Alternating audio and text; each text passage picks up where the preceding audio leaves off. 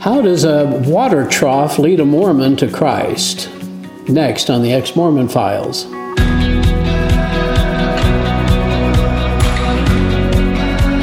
Hi, and welcome to another episode of the Ex Mormon Files. I'm your host, Bishop Earl, and I appreciate you joining us.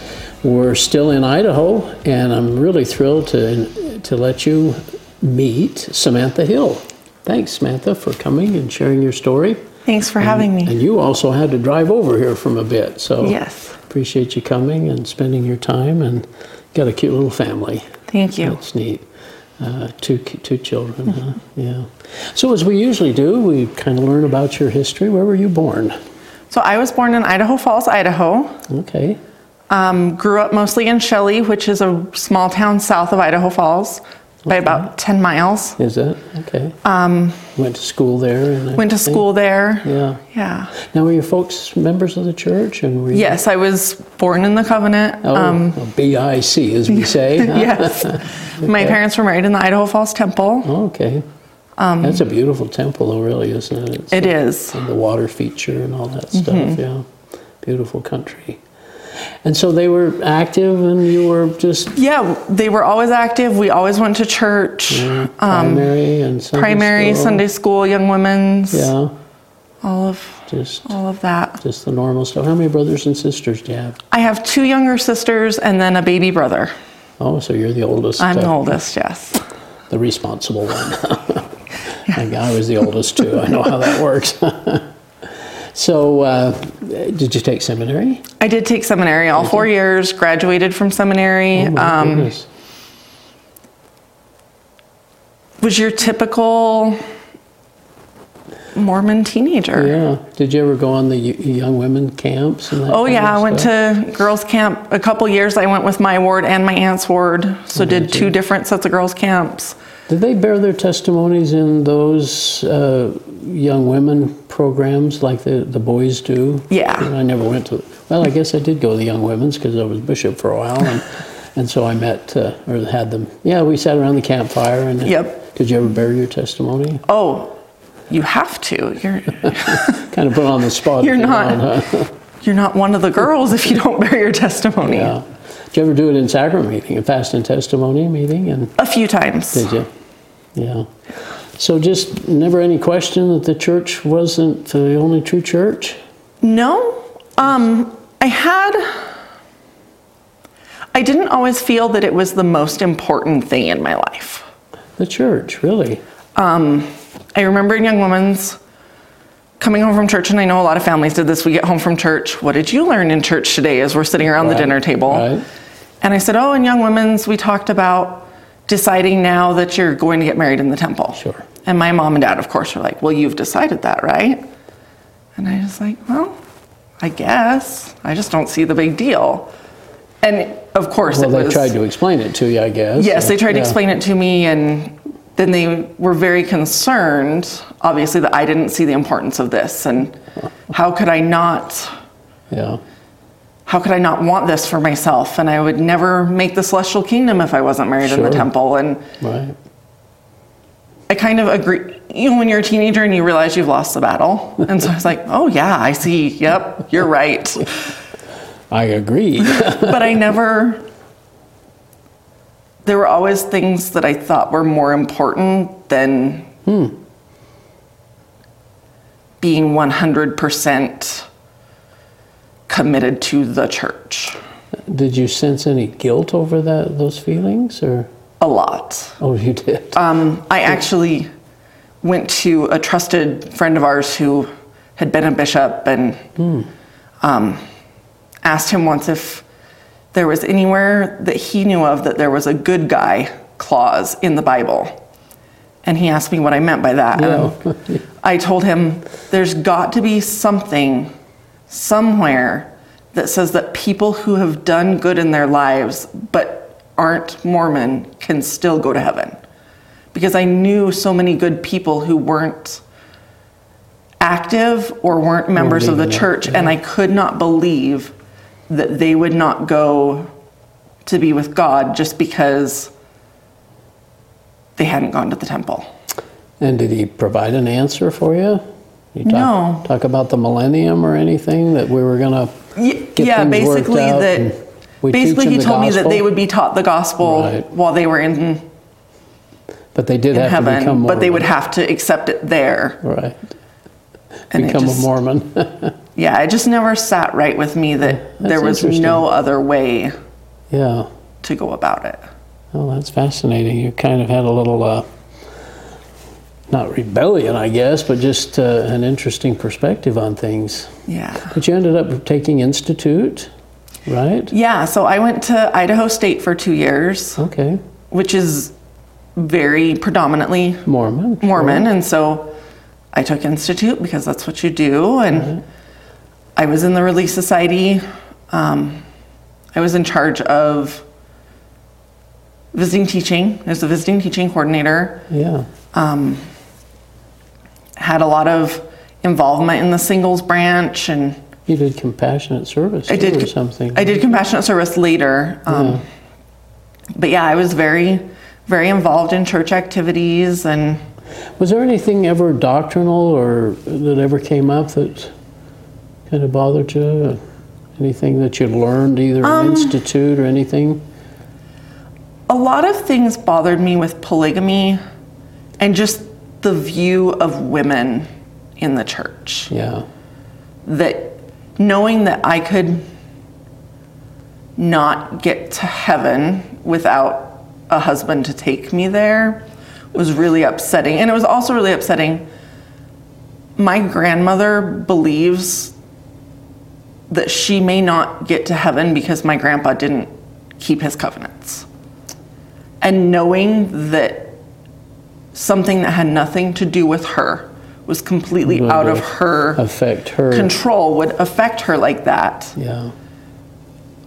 always really bothered me. Well, if you can think back, uh, I know you haven't been out that long, but what did you think of Jesus as a Mormon? That he he was our savior if we were good enough. That he was there I saw him as the ultimate judge. Oh, He was there to decide if we were good enough for His grace or not. And from the time that I was about 17, um, I was certain that I was not good enough for His grace. I tried really hard. Um, several times, there were a couple times while through college that I became inactive and then went back to the church yeah. and every time thinking I've got to find got to find that key to to make myself good enough for his grace because he's never going To accept. to me. accept me. Yeah.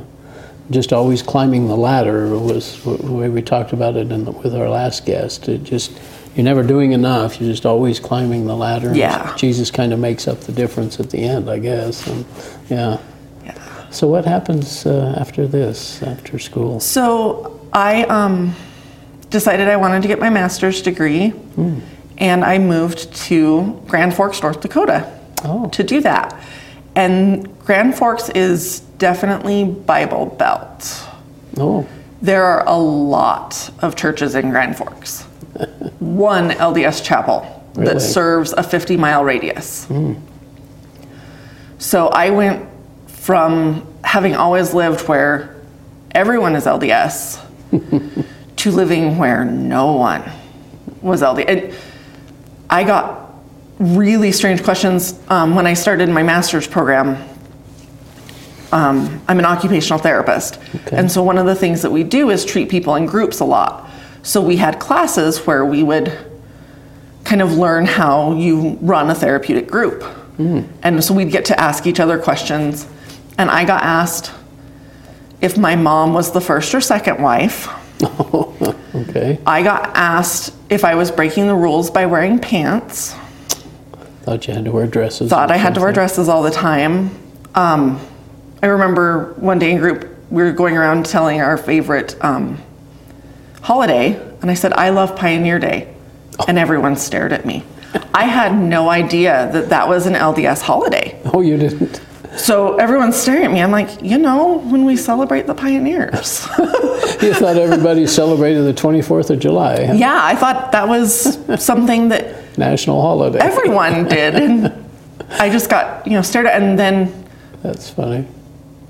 I, of course, explained like the pioneers and explained that I had pioneer heritage and hmm.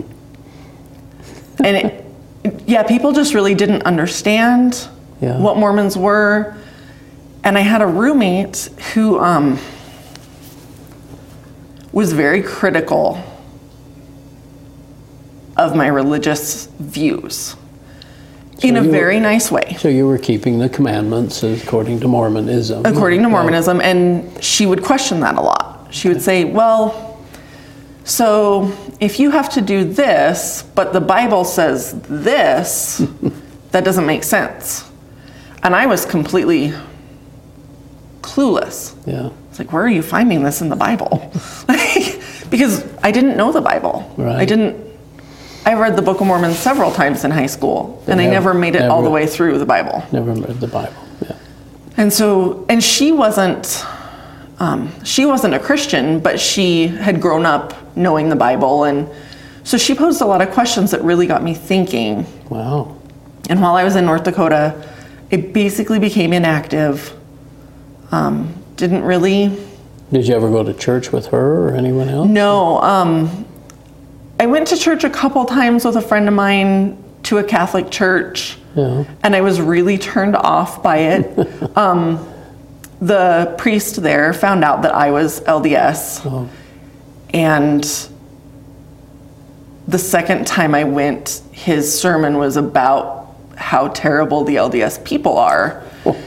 And so I was just really, Laid in wait for you. really turned off by that. Like, Yeah. why would I want to be involved in any church if they're all just going to bash each other? Right. And so I really didn't Okay. didn't go to church at that time. So what happens after that then? Did you stay in Grand Forks? No, so I got my degree and I took a job in Evanston, Wyoming. Okay. So I was back where there were quite a few LDS people, Yeah. And I didn't know anyone in Evanston. but I knew how to make friends, and that was to go to church because your ward has to like you. and and that To was take you in, yeah. that was how I looked at it. You know, Yeah. it's your ward family; they have to take you in. I'll make friends there. Well, and it's all you really knew. I mean, you'd gone to another church, but you, that was your culture and everything. Yeah, it was my culture. It was what I knew, and so, um, I I started going to church again, and one of my coworkers was LDS as well, and so she was really supporting me in getting back to church, and Yeah. Did that make you feel good? Um, I mean, you feel like you were not doing really, the right thing or something? Not really. Um, It made me feel like I had a place. It made me feel like I belonged. Yeah, had a place to. But after questioning things through college, Yeah. it just never felt right. I can't say it felt wrong, Yeah. but it just didn't feel quite right. Okay. So you eventually meet a young man. I do. Is so that soon after this, or was this It in is- Evanston? yes, this was in Evanston. It was actually soon after I moved to Evanston in June.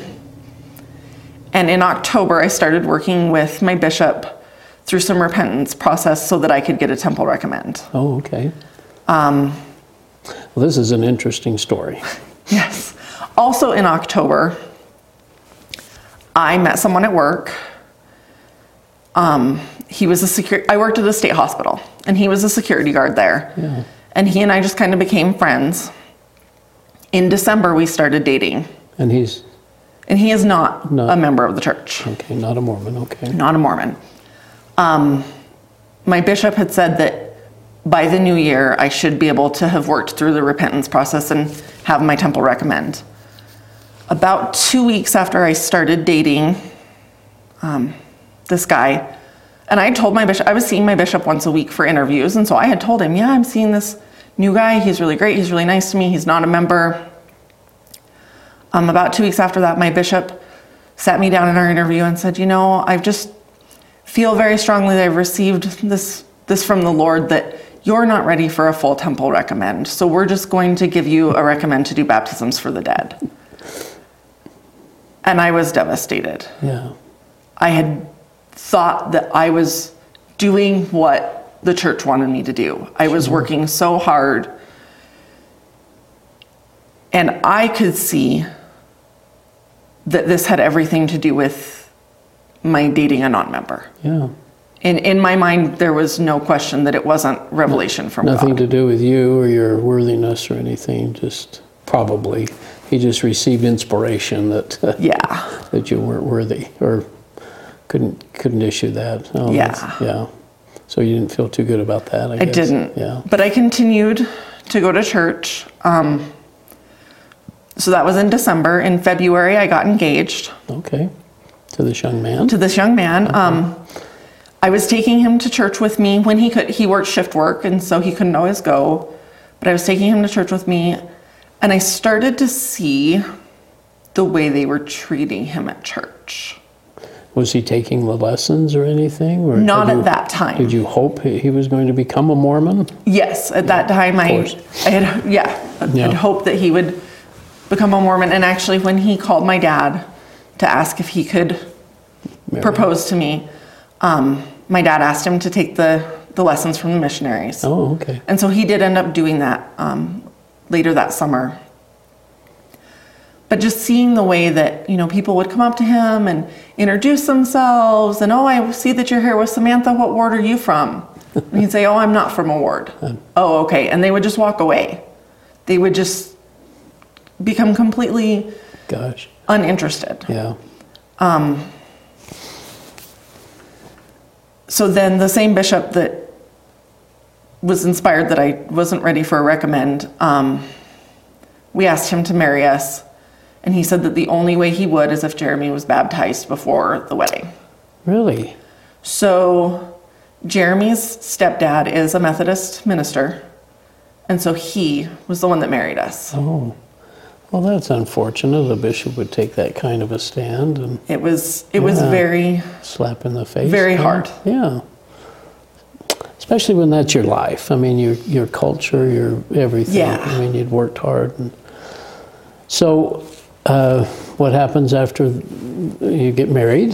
Then so we get married, and yeah. now I'm in a new ward. Yeah. Um, we, we moved in, Jeremy had a house, and so we moved into his house, and I'm in a new ward, and um, I got called to primary. okay. So I was teaching the little ones, which I loved. Um,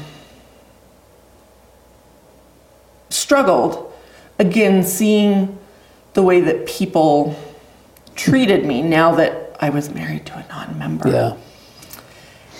It, it was very, very interesting. I am six foot tall. Yeah. I was training a service dog at the time. So I was bringing a dog to church every Sunday. That doesn't go over too well then. Actually, people didn't mind, Oh. but these are all things. If you didn't know my name, the really tall sister, Oh. the sister that brings the dog to church. but I would hear people describe me as the sister that's married to the non member. yeah. And Very judgmental. very judgmental, and that's not how I identified Yeah, myself. I, I just I, I just relate to that so well, so much. Darn it. and so that just that really that really was probably the first thing that started i quit coming to sacrament meeting a lot Did you? i didn't want to let my primary kids down So you kept teaching. so i kept teaching primary but i was skipping a lot of sacrament meeting Now you, at some point, you have tried to get pregnant, Mm-hmm. and tell us that story. so we were trying to start a family. Um, we were not successful for it had been about a year that we had been struggling and not being able to be successful. And i was really struggling with my faith at the time. And i called my dad. And i said dad i'm just really struggling. I don't feel i don't understand why this would happen to us we're good people we would be wonderful parents and I, I shared some other things that I was struggling with my with my dad, and he said, "Well, why don't you talk to your bishop? Maybe he can give you a blessing." Because my parents are in Idaho and I'm in Wyoming, Oh, okay. where they really can't Right. come to help me. So I made an interview with the bishop, went in and started to talk to him about the things that were bothering me. And he asked me if I had ever considered that I may not be having children because I had chosen to marry a non member. I have not gone into an LDS building except for family baptisms, farewells since that time. That, that, That was Broke the camel's That was back. the end. so it wasn't really over doctrine or anything that you, you just had this, I just had this burning feeling that someone who would be so insensitive judgment. and judgmental could not be led by God. And, and to claim inspiration, I think Yeah. yeah. I just I didn't know Jesus and I didn't understand him, but I was certain in my heart that this wasn't of him. Yeah, this doesn't sound very godlike. Yeah. Well, tell us how how how the how Christianity starts entering into your life. So, like I said, my husband's um, parents both actually are Methodist ministers. Oh, so he's he's active then, or had he been active in? No, so his mom married his stepdad when he was a teenager. Okay. So he went from never going to church to living in a parsonage and being at church all the time All as a 16 year old boy. Okay, So he had kind of come and gone from church, but he had never really, he was a believer, but he had never really accepted Christ fully. okay, Um, But when I came home and said, I'm never going back to church, I can't do it, this is what, I actually didn't tell him what happened. I just said I had had a bad experience and I can't go back. and he's he was okay with that. of And he was perfectly fine with that. Um, so he encouraged me to try other churches in our town of Wyoming, and I, I tried a few. There were some nice messages, but never really anything that really hit you for that really hit me. yeah. And I don't know at the time if I was really open to that either. I was still pretty hurt and pretty upset. Um, I ended up taking a job that had me out of town a lot. So I wasn't really going to church a lot because I was traveling all the time. Um, after a year of my husband living in our home and me being on the road all the time, I actually was offered a job in Blackfoot, Idaho. And so we sold our house And moved to and moved to Blackfoot. Okay, is this where the trough story happens? Yes. Okay, so tell us about that. So um, we had been in Blackfoot about four months. My husband was working at uh, Cal Ranch stores, and he calls me on his lunch break one day on a Saturday and said, "You have to go to church tonight." I said, "Okay, it's Saturday." like I was just really confused, and he says, "So I was helping this gentleman." with a water trough. And he told me that he had melted a hole in the bottom of his. So, of course, my husband asked, Well, how did that happen? And he says, Well, I'm not from here. I'm from South Carolina. And I didn't know that you needed to put a protective cage on your trough heater or it would melt a plastic water trough. oh my goodness, So he had melted the bottom out of his water trough wasn't holding water. wasn't holding water. And so my husband's helping him find a new tank heater because, of course, that ruined the tank heater and helping him find a Oh, new water trough. Yeah. And he just asked, Well, what brought you here from South Carolina? And he says, Well, I'm the pastor at the cowboy church here in town. And my husband and I are both from that Western culture. Yeah. And so that piqued his interest. Wow. And he found out that they meet on Saturday nights at 7. Yeah, that's our, our ours in Roy, Utah. Uh, also uh, meets on Saturday night. Yeah. Yeah. So he says, you know, this is this is the directions to it, and it turned out that they actually met um, in an indoor arena owned by some friends of my family. So I knew where when he said, "Well, they're out at the Mill Iron." I said, "Oh, I know where that is." Okay. And so I went that night, and he said, "Be sure to introduce yourself to the pastor," which wasn't something I was very comfortable with. But I waited till the end of the service, and it was.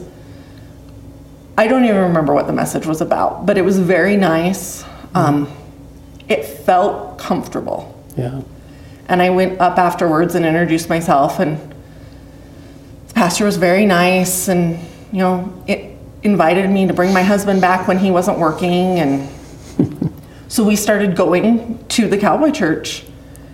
Um, and about six months later, I'd been telling my husband for a couple weeks, you know, I think the next time that the pastor, you know, the next time that we go to church at the end where he invites uh, you, if you haven't accepted Jesus, to come up and pray with him, I think I'm going to go pray with him and accept Jesus.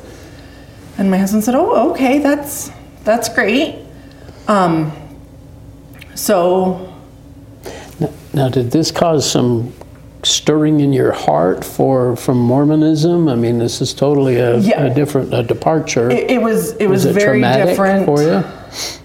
At times it was traumatic,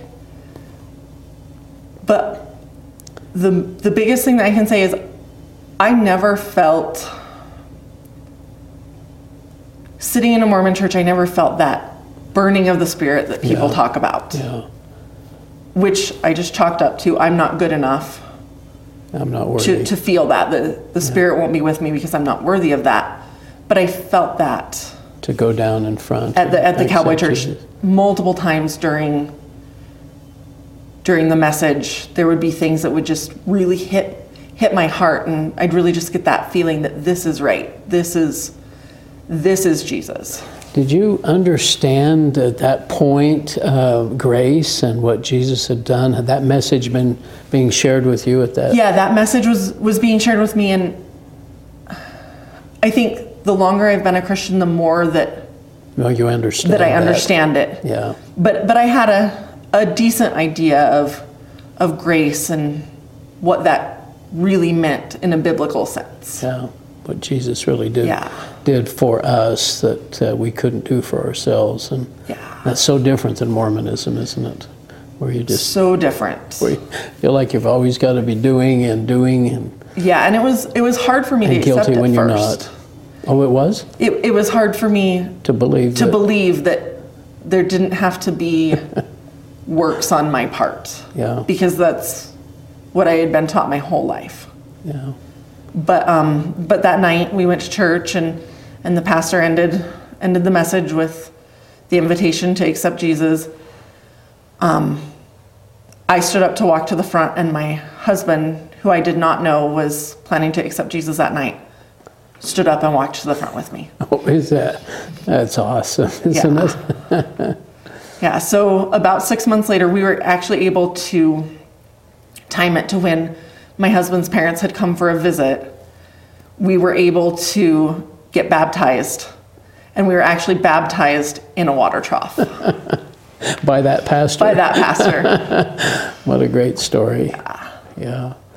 Well, I really appreciate you sharing this, and um, uh, anything you want to say to the to your family or friends. I know they must there must have been a lot of maybe some turmoil there with family. There, there has been turmoil, um, a lot of, a lot of just denial, them not not wanting to talk about it. yeah. they don't know very much, but they don't want to talk about much either. Yeah, they don't Yeah. they don't want to know. I know. Um, but I think just to, to anybody who's who's questioning or who's not quite sure,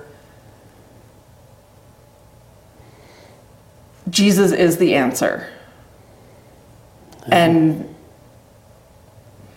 I remember when I was really active in institute and seminary, reading John 3:16 and thinking those poor misguided Christians who For think all they have so to do is accept Jesus. And now I know that John 3:16 Uh-huh. is the key to it all. It's beautiful. It, it is my favorite scripture. Yeah. Yeah, what a great. And, and don't you feel a freedom and a confidence and a, a love for God and Jesus that you just never, that we just don't have as Mormons? I mean, Yeah. they claim they're Christian, but they, they're missing. But I, I had no idea when I was Mormon what I was missing out on. Yeah. Oh, Samantha, well, I appreciate any, again, any last minute to family or friends and look at them in the Um, camera here and I think even though it's hard, and even though for, for a lot of us it's what we've known our whole lives, the relationship that I have with Jesus is worth all of the heartache and the fear and the guilt that I had when I started to look outside the church. And all of all of that fear and guilt and heartache is taken up by him and his grace. Ah, beautiful. And it's so different. It's so freeing and Yes. yeah. Thanks Samantha for coming and we'll see you next time here on the Ex-Mormon Files. This has been the audio podcast of The Ex Mormon Files with host Earl Erskine. The Ex Mormon Files is produced by Main Street Church of Brigham City. More information on this program, including the video version of it, can be found at exmormonfiles.com.